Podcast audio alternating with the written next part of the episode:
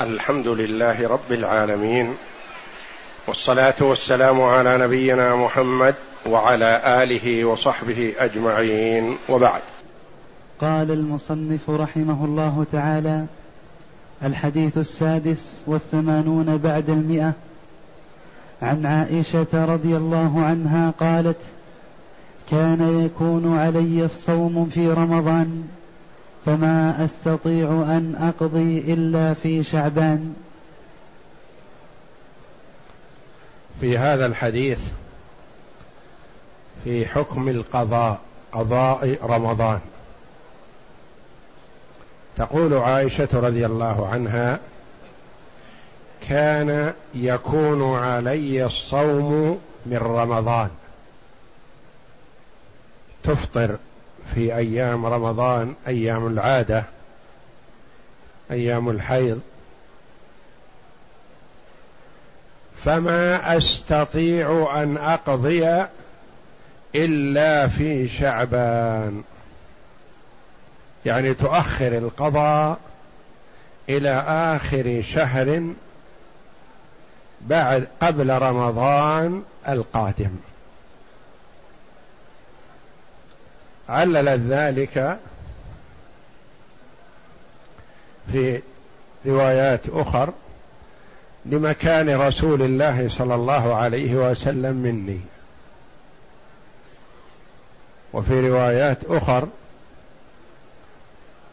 مدة حياة النبي صلى الله عليه وسلم ما كنت أقضي الأيام التي تكون علي من رمضان إلا في شعبان حتى توفاه الله.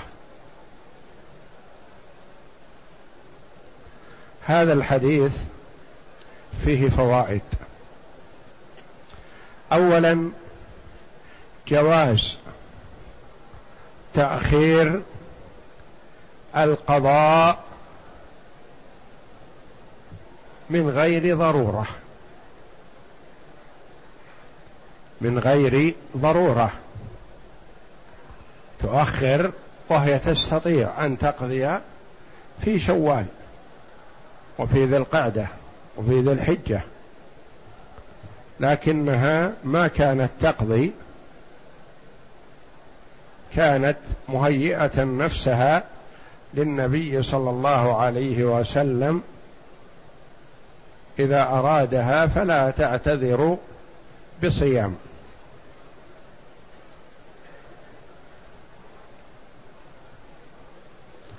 ودل على أنه لا يجوز التأخير عن شعبان لكونها لا تؤخر عن رمضان الآخر بل تقضي ما عليها قبل أن يأتي رمضان الآخر.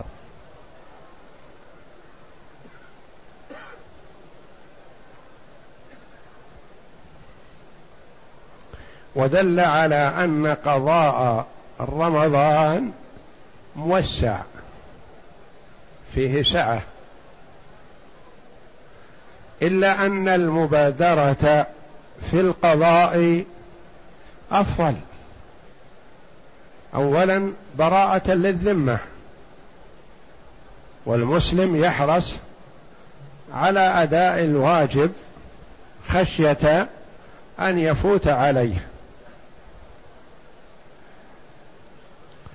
ثانيا الإنسان لا يدري ما يعرض له من مرض أو سفر أو موت. فالمبادرة أولى والتأخير جائز وأنه لا إثم في التأخير ما دام هناك مبرر. وهو تهيئة المرأة نفسها لزوجها.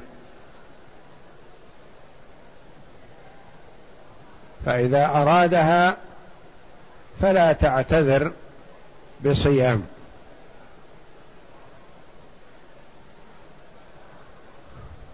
والنبي صلى الله عليه وسلم كان كثير الصيام في شعبان.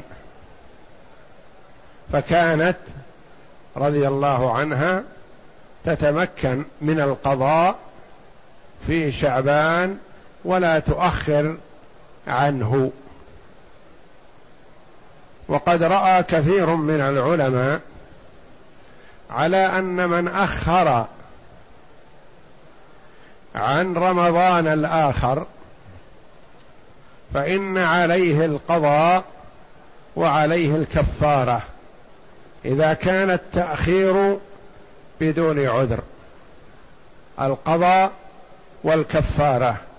والكفارة هي إطعام مسكين عن كل يوم. أما إذا كان التأخير لعذر فليس عليه إلا القضاء فقط ولا إثم. إيضاح ذلك رجل أفطر في رمضان لمرض أو سفر أو المرأة أفطرت في رمضان لمرض أو سفر أو حيض أو نفاس.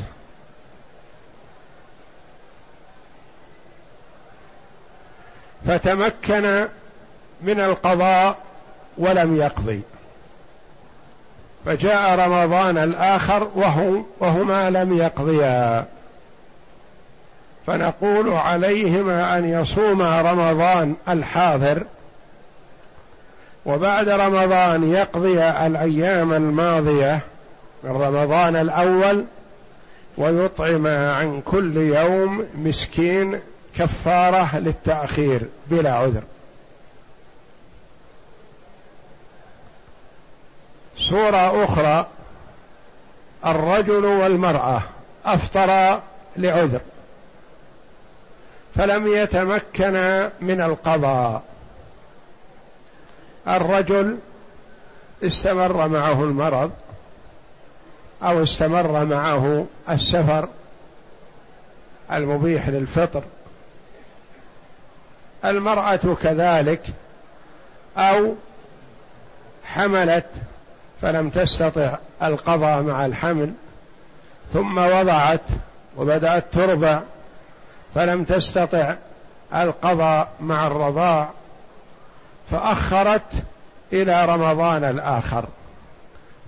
فتصوم رمضان الحاضر الجديد وبعد رمضان يقضيا ما عليهما من الصيام من رمضان الأول ولا كفارة. لأن التأخير بعذر. فإذا كان التأخير بعذر فالقضاء فقط. وإذا كان التأخير بلا عذر فالقضاء والكفارة. فإذا لم يستطيعا القضاء واستمرت معهم عدم الاستطاعة وعلم أنهما لا يستطيعان في المستقبل فيطعما عن كل يوم مسكينا. ولا يلزمهما قضاء ما داما لم يستطيعا.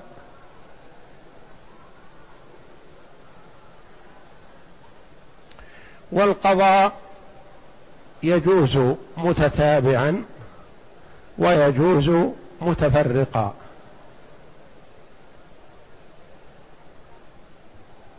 بعدد الأيام التي أفطرها المرء. ولو فرقها على الأشهر كلها فلا حرج. لو صام يوما ثم أفطر اياما كثيرة ثم صام يوما آخر وهكذا بعدد الأيام التي أفطرها. من هذا الباب من يكون عليه القضاء ويحب أن يصوم الست من شوال. فنقول الأولى لهما أن يصوم القضاء أولا. لأن كثيرا من العلماء يرى يروا أنه لا يصح أن يقضي أن يصوم الست وقد بقي عليهما من رمضان. لأن الفرض آكد في الأداء.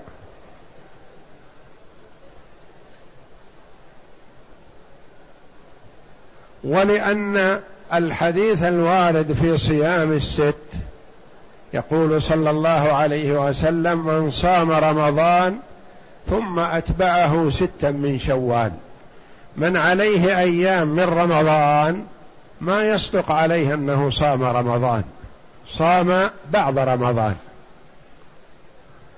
فيخشى أن يحرم من الفضل لأنه ما صام رمضان كاملا وأتبعه ستا من شوال وإنما صام بعض رمضان.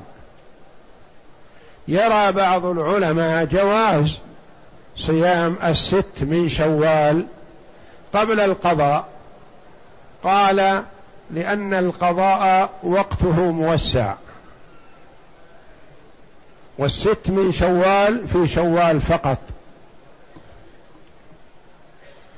ولهذا نظائر في الشريعة الإسلامية فإذا دخل الوقت وهنا فرض الوقت والنفل. قالوا كما أنه يجوز للمرء أن يتنفل بالصلاة قبل الفريضة ثم يؤدي الفريضة بعد ذلك فكذلك يتنفل بصيام الست من شوال ثم يؤدي الفرض الباقي عليه من رمضان بعد ذلك. فالمسألة فيها خلاف والأسلم والأفضل والأبعد عن الشك وخروجا وسلامة من قول من يقول إنه لا يصح نفله وقد بقي عليه الفرض الأولى أن يبدأ بالفرض أولا. ثم إن تمكن من صيام الست من شوال فبها ونعمت وإن لم يتمكن فلا بأس عليه وقد أبرأ ذمته مما افترض الله عليه. والله جل وعلا يعلم ما في نية العبد. إذا علم منه الرغبة في العمل وتأدية الست من شوال إلا أنه لم يتمكن لسبب من الأسباب فالله جل وعلا يثيبه ويعوضه خيرا. المعنى الإجمالي تذكر عائشة رضي الله عنها أنه يكون عليها الصوم قضاء من رمضان. ولمحبة النبي صلى الله عليه وسلم لها وحسن أدبها في مراعاته ومعاشرته تؤخر صيامها إلى شعبان لأنه صلى الله عليه وسلم كان يكثر الصيام فيه فيعلم ذلك ويقرها عليه. يعني يقرها على الصيام. نعم. ما يؤخذ من الحديث اولا جواز تأخير قضاء رمضان إلى شعبان مع العذر. والعذر بالنسبة للمرأة إذا كان زوجها حاضر وغير صائم هذا عذر بأن لا تصوم تهيئ نفسها لزوجها. فلا تصوم لكن لو صامت الواجب فلا يجوز لزوجها أن يفطرها لأنها دخلت في واجب فيلزمها إتمامه. لكن لزوجها أن يمنعها من الصيام قبل أن تصوم. وتستأذن زوجها فإذا منعها فتمتنع. مثلا ليلا تستأذن من زوجها أتصوم غدا؟ فإن أذن لها صامت وإن لم يأذن لها فتنتظر ولا تصم. فإذا صامت بإذنه أو بدون إذنه فلا يجوز لها له أن يفطرها. لكن هي من حسن الأدب والمعاشرة والمراعاة للزوج ألا تصوم الشيء وإن كان واجبا ما دام موسع إلا بإذنه. لا تصوم حتى وإن كان قضاء رمضان إلا بإذنه. فإن أذن لها صامت وإن لم يأذن فهي تؤجر بطاعته وقبول منعه إياها من الصيام. نعم. ثانيا أن الأفضل التعجيل مع غير العذر. التعجيل مع غير العذر لأن عائشة بينت عذرها لمكان رسول الله صلى الله عليه وسلم فهذا عذر. نعم.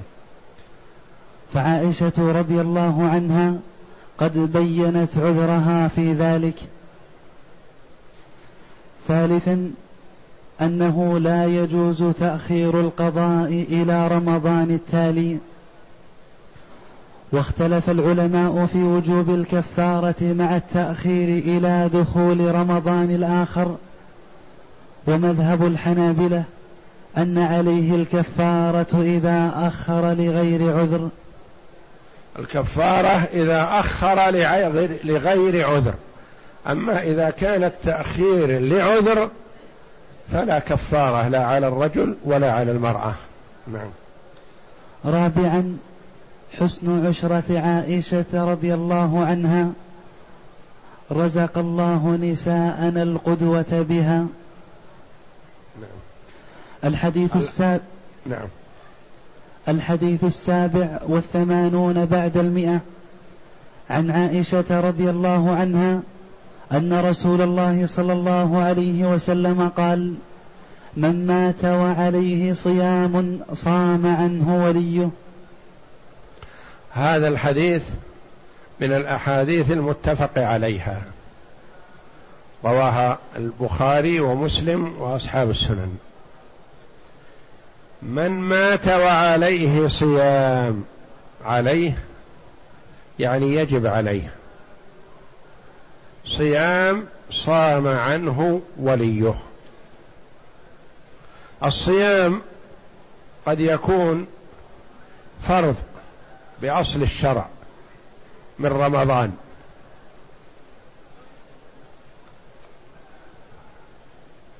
أو كفارة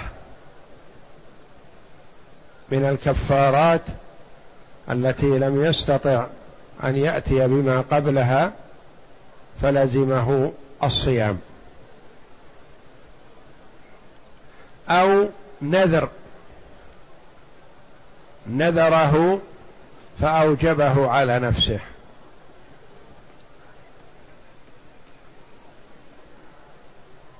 هذا الصيام الذي يكون على المرء الذي هو الصيام الواجب سواء كان واجب بأصل الشرع أو أوجبه المرء على نفسه. قال صام عنه وليه. الولي هو الوارث أو القريب سواء كان وارث أو لم يكن وارث. قال بعضهم القريب وقال بعضهم الوارث وقال بعضهم العاصب.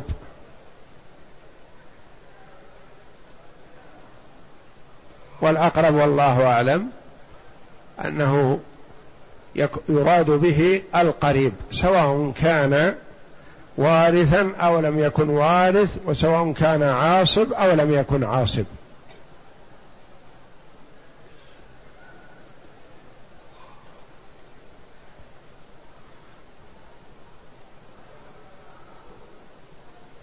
ورد آثار عن الصحابة لا يصم أحد عن أحد ولا يصلي أحد عن أحد.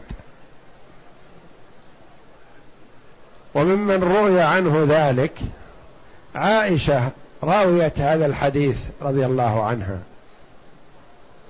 وروي كذلك عن ابن عباس وهو راو لحديث مثله. فرأيا خلاف ما رويا. ولذا اختلف العلماء رحمهم الله في من مات وعليه صيام. ذهب الجمهور من العلماء على أنه لا يصم أحد عن أحد وأن من مات وعليه صيام أطعم عن كل يوم مسكين.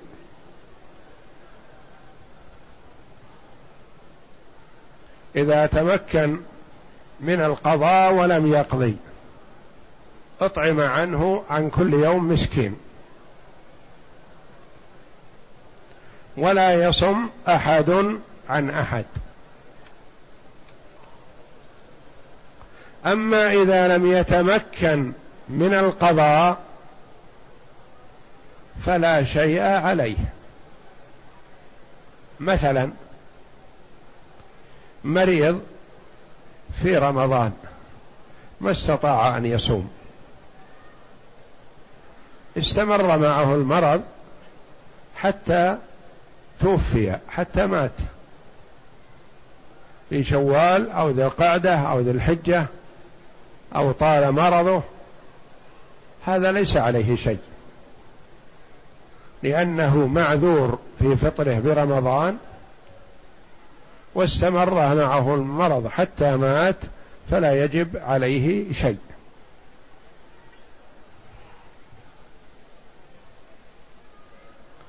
شخص مرض في رمضان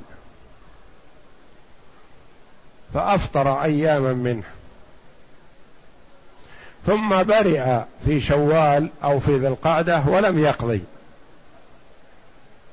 ثم مات بعد ذلك. بعدما تمكن من القضاء ولم يقضي. قالوا إن خلف مالا أطعم عنه عن كل يوم مسكين لأن هذا الصيام دين والكفارة دين في ذمته. وله مال فيطعم عنه من ماله قبل قسمة التركة. كما أن الديون التي تكون للآدميين تعطى قبل قسمة التركة فكذلك دين الله.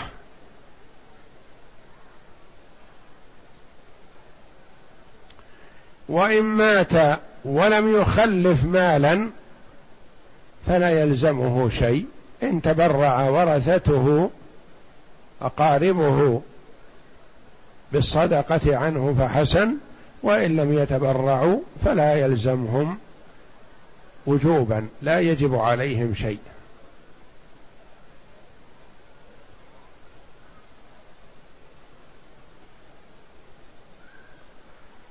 القول الآخر قالوا نفرق بين ما وجب بأصل الشرع وما وجب بإيجابه من قبل المرء على نفسه.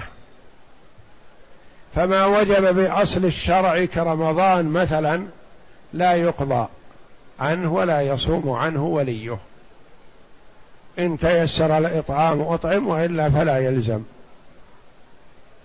وأما ما أوجبه المرء على نفسه فيعتبر كالدين الذي التزم به في ذمته.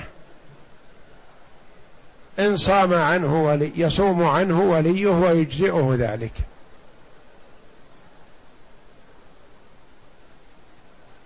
آخرون قالوا من مات وعليه صوم صام عنه وليه سواء كان واجبا هذا الصيام بأصل الشرع كرمضان أو مما أوجبه المرء على نفسه.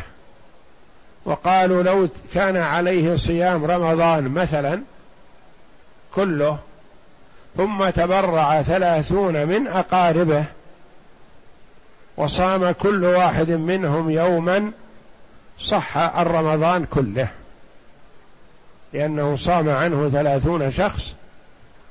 كل شخص صام يوما فقد أدوا عنه رمضان الواجب في ذمته. ولم يفرقوا بين ما وجب بأصل الشرع وبين ما وجب بإيجابه من قبل المرء على نفسه كالنذر. ثلاثة أقوال قول الأول قول الجمهور لا يصم أحد عن أحد. وهو قول الأئمة الثلاثة مالك والشافعي وأبي حنيفة رحمهم الله. القول الآخر التفريق قال به الإمام أحمد قال إن كان نذر فيصوم عنه وليه. وإن لم يكن نذر فلا يصوم عنه. لما هذا التفريق؟ قال لأن الأسئلة التي وردت على النبي صلى الله عليه وسلم من قبل الأشخاص رجالا ونساء في نذر. فأمرهم أن يصوموا. ولم يرد أنه أمرهم أن يصوموا عنه صيام رمضان. فنقتصر على ما ورد. القول الثالث أخذوا بهذا الحديث وما شابهه صام عنه وليه ولم يفرقوا وقال به جماعة من أهل الحديث. قالوا صام عنه وليه سواء كان من رمضان أو غير رمضان وسواء كان واجب بأصل الشرع أو أوجبه المرء على نفسه فيصوم عنه وليه. ففي المسألة ثلاثة أقوال. نعم.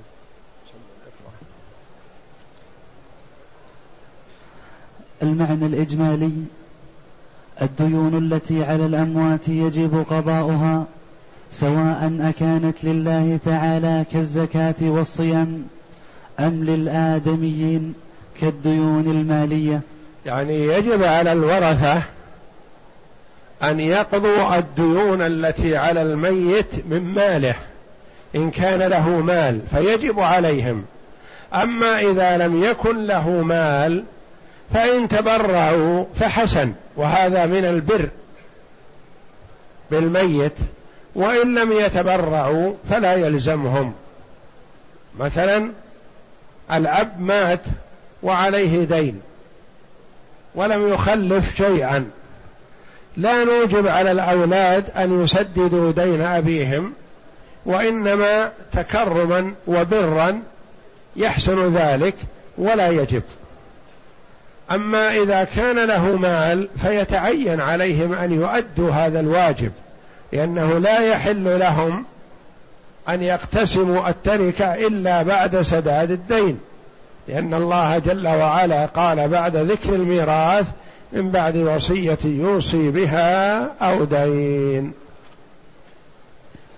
نعم. وأولى من يتولى ذلك ورثتهم ولذا قال صلى الله عليه وسلم من مات وعليه صيام صام عنه وليه وليه الذي يأخذ الميراث يؤدي ما عليه نعم. ما يؤخذ من الحديث؟ أولا ظاهر الحديث وجوب قضاء الصيام عن الميت سواء أكان نذرا أم واجبا بأصل الشرع خلافا لتقييد أبي داود وذكر ابن دقيق لأن, لأن أبا داود رحمه الله قال في هذا الحديث وأخرجه أبو داود وقال هذا في النذر خاصة. وهو قول أحمد بن حنبل. نعم. خلافا لتقييد أبي داود وذكر ابن دقيق العيد أن إلحاق غير الصوم به هو من باب القياس وليس في هذا الحديث نص عليه. نص, نص عليه. عليه. ثانيا أن الذي يتولى الصيام هو وليه والمراد به الوارث الذي انتفع بمخلفاته. قيل الوارث وقيل القريب وقيل العاصب. ثلاثة أقوال.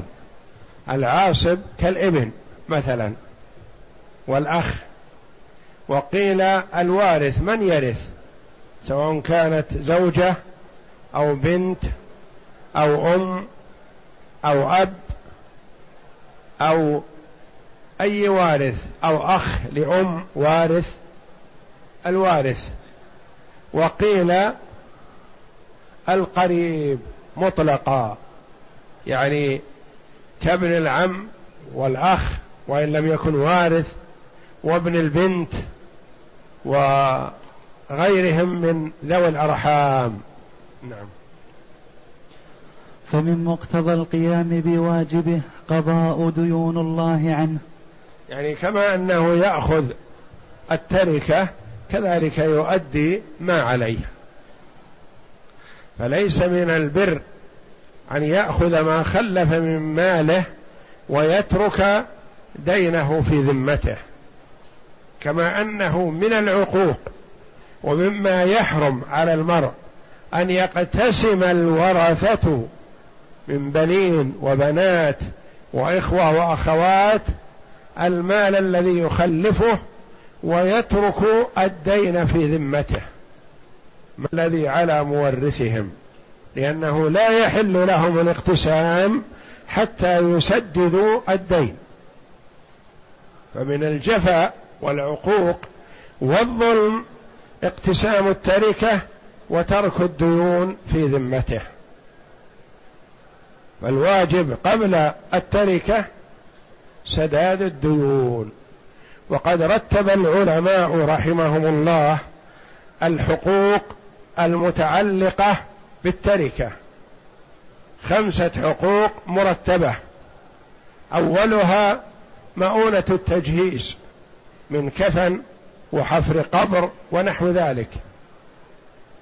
هذه أول حق يجب البذل فيه. ثم الديون المتعلقة بعين التركة كالدين الذي به رهن. لأجل أن تخلص التركة من الرهن. الثالث الديون المرسلة اللي في الذمة بدون رهن. الرابع الوصايا. الخامس الإرث. خمسة حقوق آخرها الإرث. فلا يجوز أن يتوارثوا الميت ويتركوا الديون في ذمته أو يتوارثوه ويتركوا الوصية يهملوها ويضيعوها بل يؤدوا الوصية قبل الميراث. اختلاف العلماء اختلف العلماء في من مات وعليه صوم هل يقضي عنه هل يقضى عنه. على ثلاثة أقوال. أحدها لا يقضى عنه بحال لا في النذر ولا في الواجب بأصل الشرع. وهذا مذهب أبي حنيفة ومالك والشافعي في الجديد. الشافعي رحمه الله في مذهبه الجديد يعني الأخير. في قوله الأخير لأن الشافعي له قولان القول الأول يسمى القديم أو المذهب القديم والقول الأخير هو المذهب الجديد. يعني معنى هذا أنه لا يصوم أحد عن أحد هذا قول الجمهور الأئمة الثلاثة مالك والشافعي وأبي حنيفة رحمهم الله. نعم. الثاني يصام عنه يصام عنه النذر دون الواجب بأصل الشرع. يصام عنه النذر لأن الأسئلة التي سئل عنها النبي صلى الله عليه وسلم في النذر فقال للسائل صم رجلا كان أو امرأة. أد الدين دين الله أحق بالقضاء. هذا وأما ما وجب بأصل الشرع كقضاء رمضان قال لا يقضى عنه. إن كان لم يتساهل ولم يفرط فلا يجب عليه شيء كما مثلت في من مرض في رمضان فلم يصم ثم استمر معه المرض حتى مات هذا لا يجب عليه شيء ولا على الورثة. ما دام أن العذر استمر معه. أما إذا تمكن من القضاء ولم يقضي قال هذا يطعم عنه عن كل يوم مسكين. نعم. وهذا مذهب الإمام أحمد وأبي عبيدة والليث وإسحاق ونصره ابن القيم. الثالث التفريق بين النذر وصيام رمضان. نعم. الثالث أنه يصام عن الميت النذر والواجب بأصل الشرع. وهو القول الثالث إذا ثلاثة أقوال. لا يصام عنه مطلقا يصام عنه مطلقا التفريق التفصيل. نعم. وهو قول أبي ثور وأصحاب الحديث ونصره ابن حزم ورد ورد قول وهو قول أعد. وهو قول أبي ثور وأصحاب الحديث ونصره ابن حزم ورد. ورد قول قول من من خالفه. ورد قول من خالفه وجماعة من محدث الشافعية. يعني هذا معطوف على أصحاب الحديث. وأصحاب الحديث وجماعة من محدثي الشافعية. وهو قول الشافعي في القديم. أي أنه يصام عنه مطلقا. نعم. وهو قول الشافعي في القديم وعلق القول به على صحة الحديث. قال البيهقي ولو وقف الشافعي على جميع طرق الأحاديث وتظاهرها لم يخالفها إن شاء الله. يعني يقول البيهقي لو وقف الشافعي على الأحاديث الواردة في القضاء في قضاء ولي عنه ما خالفها في قوله الجديد لكنه ما وقف ما اطلع عليها. واختار هذا القول شيخنا عبد الرحمن السعدي وقال أنه اختيار شيخ الإسلام ابن تيمية في جميع الديون التي على الميت. يعني هو اختيار الشيخ عبد الرحمن بن سعدي رحمه الله كما هو اختيار شيخ الإسلام ابن تيمية رحمه الله. على أنه القضاء يكون في سواء كان عليه من رمضان أو من غير رمضان. واجب بأصل الشرع أو أوجبه المرء على نفسه بالنذر ونحوه. مثلا شخص نذر إن شفاه الله من هذا المرض أن يصوم عشرة أيام مثلا. ثم شفاه الله من هذا المرض. ولم يصم. ثم مرض بعد هذا ومات. هذا نذر تمكن من قضائه ووجب عليه قضاؤه لأنه علقه على الشفاء وقد حصل فيجب عليه أن يصومه لكنه ما صامه قال هذا يصوم عنه وليه. لأنه أوجبه على نفسه وتمكن ولزمه لأنه حصل له ما علقه عليه. لأن النذر كما قال عليه الصلاة والسلام إن النذر لا يأتي بخير. لكن إذا نذر المسلم وتحقق له ما نذر من أجله وجب عليه القضاء. أما إذا نذر ولم يتحقق له ما نذر فلا يجب عليه شيء. مثلا نذر إن نجح في الامتحان أن يصوم عشرة أيام. نذر إن شفي من هذا المرض أن يصوم عشرة أيام. نذر إن رد الله فلان في كذا يصوم عشرة أيام. حصل له ما نذر من أجله. شفي من المرض إن كان في المرض.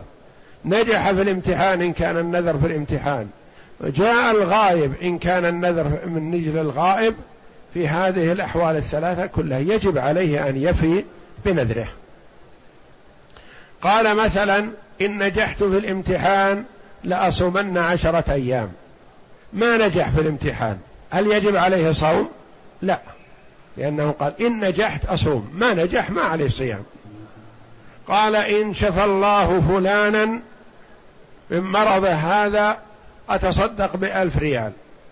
ما أراد الله لهذا المريض الشفاء استمر معه المرض حتى مات. ما يجب عليه أن يتصدق. إن شفي وجب عليه أن يخرج ما نذر. وقد قال النبي صلى الله عليه وسلم إن النذر لا يأتي بخير وإنما يستخرج به من البخيل. فلا ينبغي للمسلم أن ينذر. لكن إذا نذر وتحقق له ما نذر من أجله وجب عليه الوفاء. وجب عليه الوفاء. نقول ماذا يعمل إذا قلنا مثلا ما ينبغي له أن ينذر؟ نعم نقول يعطي من نفسه ما يريد أن ينذره بدون نذر. يصوم عشرة أيام ويسأل الله جل وعلا أن يعافي هذا المريض أو أن يرد الله هذا الغائب. يتصدق بما يريد أن يتصدق به ويسأل الله ولا يتشارط مع ربه كأن يقول يا ربي إن فعلت لي كذا أفعل كذا أنا. هذا ما ينبغي ولا يأتي بخير كما قال عليه الصلاة والسلام وإنما يستخرج به من البخيل الذي يبخل على نفسه بالصدقة والصيام والصلاة والأعمال الصالحة يستخرج منه بالنذر. وإلا فالنذر ما يأتي بشيء ما أراده الله جل وعلا أبدا. فلا ينبغي للإنسان أن ينذر وإنما يعطي بلا نذر. يصوم يتصدق يتقرب إلى الله يصلي وثم يسأل الله حاجته. واختار هذا القول شيخنا عبد الرحمن السادي وقال أنه اختيار شيخ الإسلام ابن تيمية في جميع الديون التي على الميت لله أو للآدميين أوجبها على نفسه أو وجبت بأصل الشرع. يعني الديون سواء كانت لله أو للآدميين كالدين الذي لله مثل الزكاة والكفارة. هذه ديون لله يخرجها. ديون للآدميين مال عليه لزيد كذلك. وسواء كانت مالية أو أعمال بدنية كالصيام والصلاة التي نذرها أو كان الصيام رمضان صام أفطر رمضان ولم وتمكن من القضاء ولم يقضي فيقضي عنه وليه. استدل المانعون مطلقا بأدلة منها قوله تعالى وأن ليس للإنسان إلا ما سعى يعني سعي وعمل غيره لا ينفعه. وهذه الآية ليس فيها دليل لهم وأن ليس للإنسان إلا ما سعى يعني لا يطمع الإنسان في أن يأخذ سعي غيره. لكن ولد سعى وعمل مثلا وأهدى ثواب ذلك لأبيه لأمه هذا يصل بإذن الله.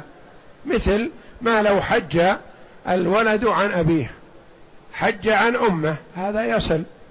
تصدق الولد بمال مثلا والأم ما دريت عن هذا أو كانت ميتة وتصدق به وجعل ثواب صدقته له ولوالديه نفع هذا بإذن الله.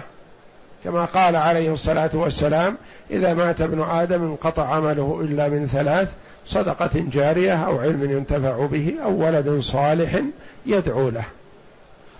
وما روي عن ابن عباس لا يصلي أحد عن أحد ولا يصم أحد عن أحد. هذا مروي عن ابن عباس رضي الله عنه موقوفا عليه وروي مثل هذا عن عائشة سئلت عمن عليه صيام فقالت يطعم عنه. ولم ترى الصيام وهي راوية الحديث السابق عن عائشة من مات وعليه صيام صام عنه وليه. نعم. وروي عن عائشة نحو ما روي عن ابن عباس وهما راويان لحديثي الصيام عن الميت وخالفاهما فاتبع رأيهما لا روايتهما لأنهما أعلم بمعنى الحديث. واستدل المجوزون للقضاء مطلقا بحديث الباب فإنه عام في الواجب بأصل الشرع والواجب بالنذر. وبحديث ابن عباس الآتي بعد الحديث وهو جاء رجل إلى النبي صلى الله عليه وسلم فقال يا رسول الله إن أمي ماتت وعليها صوم شهر أفأقضيه عنها؟ فقال لو كان على أمك دين أكنت قاضيه عنها؟ قال نعم. قال فدين الله أحق أن يقضى. قال ابن حجر إن أحمد ومن معه حملوا العموم في حديث عائشة على المقيد في حديث ابن عباس وليس يعني. وليس بينهما تعارض حتى يجمع بينهما حتى يجمع بينهما. فحديث ابن عباس صورة منفصلة يسأل عنها من وقعت له وأما يسأل عنها يسأل عنها من وقعت له وأما حديث عائشة فهو تقرير قاعدة عامة. أما المفصلون وهم أما المفصلون بين ما وجب بأصل الشرع وبين النذر. نعم. أما المفصلون وهم الذين يرون القضاء في النذر دون الواجب بأصل الشرع فيرون أن حد الحنابلة. نعم. فيرون أن حديث الباب وحديث ابن عباس الذي بعده مقيدان بالرواية الثانية عن ابن عباس المذكورة في هذا الباب. ونصره ابن القيم هذا القول في كتابيه إعلام الموقعين وتهذيب السنن وقال أنه أعدل الأقوال وعليه يدل كلام الصحابة. أن يقضى النذر ولا يقضى الواجب بأصل الشرع. القول الوسط وهو قول الحنابلة رحمهم الله نعم. وقال وتعليل حديث ابن عباس الذي قال فيه لا يصم أحد عن أحد ولا يطعم عنه. مراده في الفرض الأصلي. وأما النذر لا يصوم أحد عن أحد ويطعم عنه. يعني لا يصوم. حمل على المراد به صيام الفرض الذي هو الواجب. بأصل الشرع لا يصوم عنه أحد وإنما يطعم عنه إذا فرط فيه. وأما النذر فيصام عنه وما روي عن عائشة في إفتائها عن التي ماتت وعليها صوم أنه يطعم عنها إنما هو في الفرض لا في النذر. وبهذا يظهر اتفاق الروايات في هذا الباب وهو مقتضى الدليل والقياس لأن النذر ليس واجبا بأصل الشرع. وإنما أوجبه العبد على نفسه فصار بمنزلة الدين الذي استدانه. ولهذا شبهه النبي صلى الله عليه وسلم بالدين في حديث ابن عباس. ثم قال أيضا ابن القيم رحمه الله.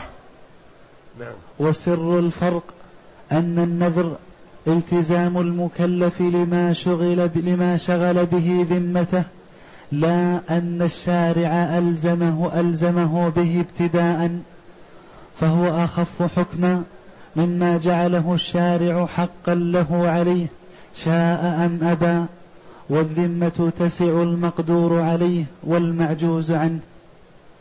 يعني فرق بين ما وجب بأصل الشرع فهذا لا يقضى عنه وما أوجبه المرء على نفسه فهذا بمثابة الدين الذي استدانه على ذمته.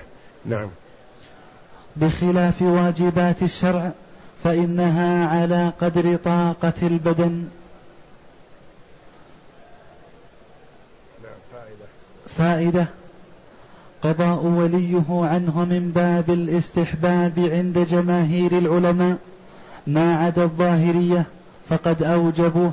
لأن الظاهرية يأخذون بظاهر الحديث من مات وعليه صيام صام عنه ولي. قالوا هذا واجب. والجمهور على أنه إن صام عنه وليه فهذا استحباب لا وجوب. وقالت الحنابلة إن كان الميت خلف تركة وجب القضاء. لأنه لا يسوغ للوارث أن يأكل المال ويترك الدين في ذمة المورث سواء كان صيام أو غيره. نعم. وإلا استحب وقالوا وإلا استحب يعني ما ترك مال فلا يلزم الوارث الصيام عنه ولا قضاء الدين. وقالوا إن صام غير الوارث أجزأه. كان يصوم مثلا الصديق والرفيق والزميل والجار أجزأ لأنه يعتبر ولي. ولي الله فالمسلم ولي المسلم. فإذا صام عنه بعض أقاربه أو أحبابه أجزأ عنه إن شاء الله. والله أعلم. وصلى الله وسلم وبارك على عبده ورسول نبينا محمد وعلى آله وصحبه أجمعين.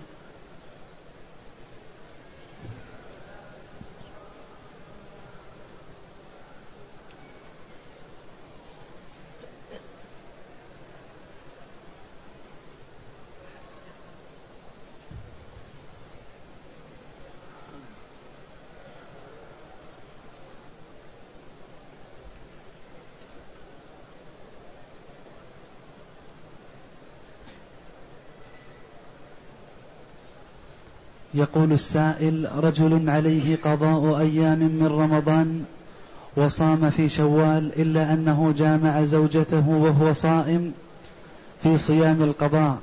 والسؤال هل يأثم بفعله هذا؟ وهل يجب عليه قضاء يومين يوم عن رمضان؟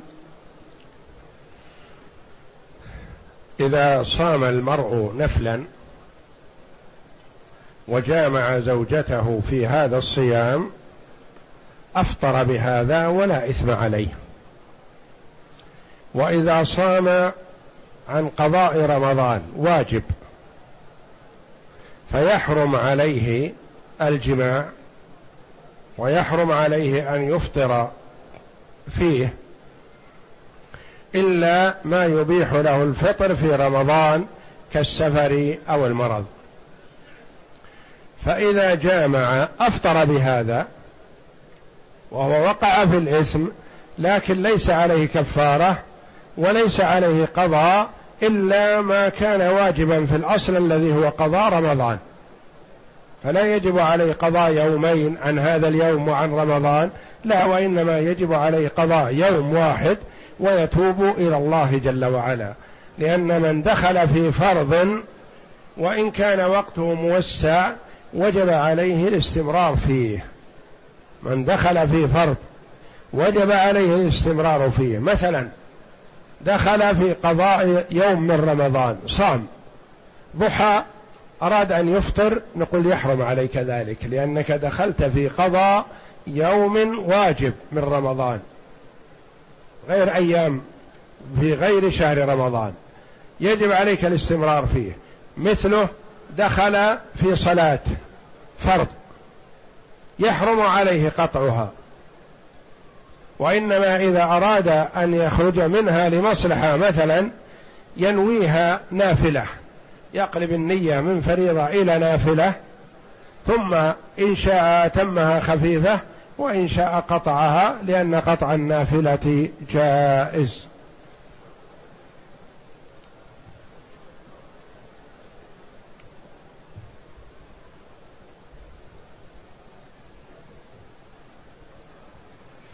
يقول السائل ما حكم الموالاة في الطواف؟ وهل يجوز للمرء أن يخرج من الطواف مؤقتا؟ إذا قطع الموالاة بشيء بسيط سهل أو بصلاة فريضة أو صلاة جنازة فلا بأس بهذا. لا حرج في هذا والحمد لله.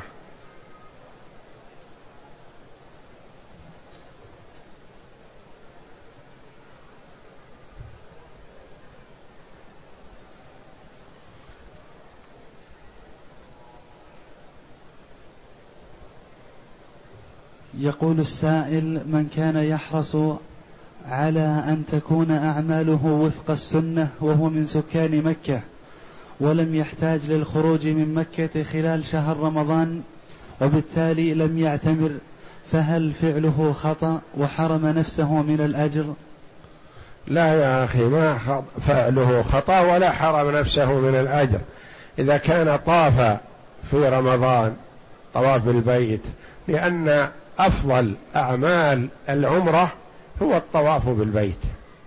والمكي والحمد لله يتيسر له الطواف كل وقت. فما حرم نفسه بل هو على خير لاقتدائه بسنة رسول الله صلى الله عليه وسلم. لأن الرسول عليه الصلاة والسلام ما خرج من مكة من أجل العمرة. وإنما كان يدخل مكة معتمر. وفي غزوة حنين خرج للجهاد في سبيل الله لقتال الكفار. فلما عاد عليه الصلاة والسلام واستقر في الجعرانة وقسم الغنائم أحرم من الجعرانة ودخل مكة معتمرا. فهو عليه الصلاة والسلام ما خرج من أجل الاتيان بعمرة وإنما كان يدخل مكة معتمرا.